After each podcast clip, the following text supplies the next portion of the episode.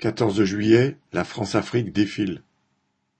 Les festivités martiales du 14 juillet ont vu défiler sur les Champs-Élysées quelques dizaines d'élèves des lycées militaires du Sénégal, de Madagascar, de la République de Côte d'Ivoire, de la République du Congo, du Bénin et du Gabon. Il y a dix ans, des unités de l'armée malienne et de différents pays d'Afrique avaient défilé à Paris devant François Hollande, engagé dans une guerre au Roland colonial au Mali. Depuis, le gouvernement français et son armée ont dû abandonner la Centrafrique, évacuer le Mali et le Burkina Faso. Mais en faisant défiler ces jeunes apprentis militaires venus d'Afrique, le message délivré par le gouvernement français se veut clair. L'impérialisme français continuera de s'accrocher à son ancien précaré et prépare l'avenir pour qu'il ne soit pas écarté du pillage du continent.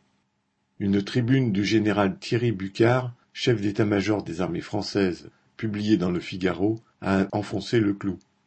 Citation Ces établissements d'excellence sont jumelés avec des lycées militaires français et permettent aux jeunes générations de créer des amitiés pérennes fondées sur le dépassement de soi dans l'excellence académique.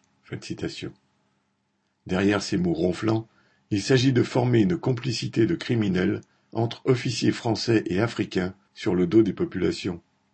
En clair, l'armée française, qui continue à se maintenir de Djibouti au Gabon et en Côte d'Ivoire, au Tchad et au Niger, va couver et chouchouter de futurs officiers africains comme elle l'a toujours fait depuis la décolonisation, en espérant un retour sur investissement permettant une collaboration efficace et loyale.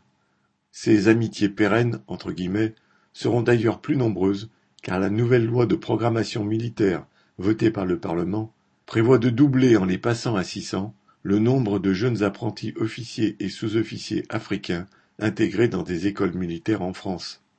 Derrière le visage inoffensif de ces adolescents africains en uniforme se dissimulait celui hideux et sanglant d'un impérialisme français qui ne veut pas lâcher ses positions en Afrique. Boris Savin